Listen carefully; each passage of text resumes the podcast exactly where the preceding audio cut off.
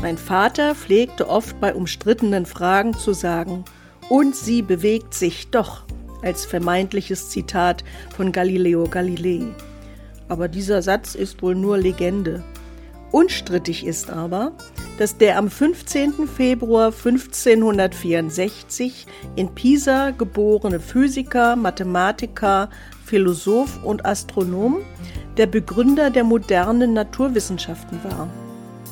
So konstruierte er zum Beispiel eine Art Thermometer, ein Glaskolben mit einer Flüssigkeit, in dem unterschiedliche kleine Glaskugeln unterschiedlicher Dichte auf- oder abschwimmen.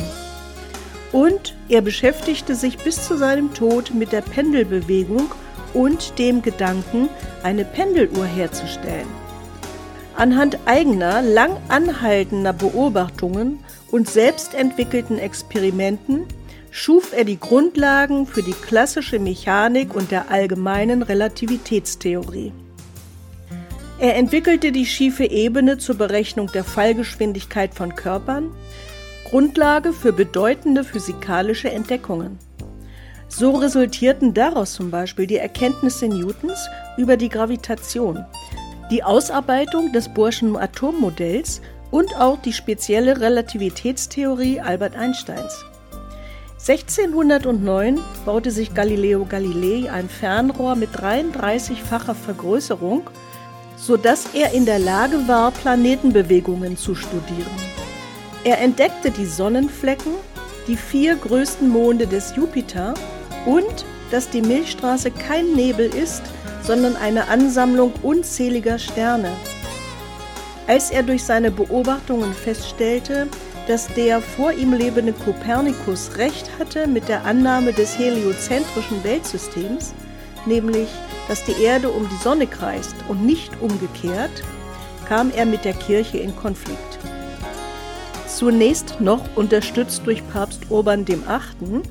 Wurde Galilei 1615 von der Kirche zum Schweigen verurteilt. 1626 bis 1630 versuchte er erneut den Beweis für das heliozentrische System in einer Schrift darzulegen und das auch noch in der Sprache des Volkes und nicht in Latein. Dafür wurde er wegen Ungehorsam und Ketzerei angeklagt. 1633 widerrief er vor einem Inquisitionsgericht seine Ansicht. Er entging zwar so dem Tod durch Verbrennen auf dem Scheiterhaufen, wurde aber bis an sein Lebensende im Januar 1642 unter Hausarrest gestellt.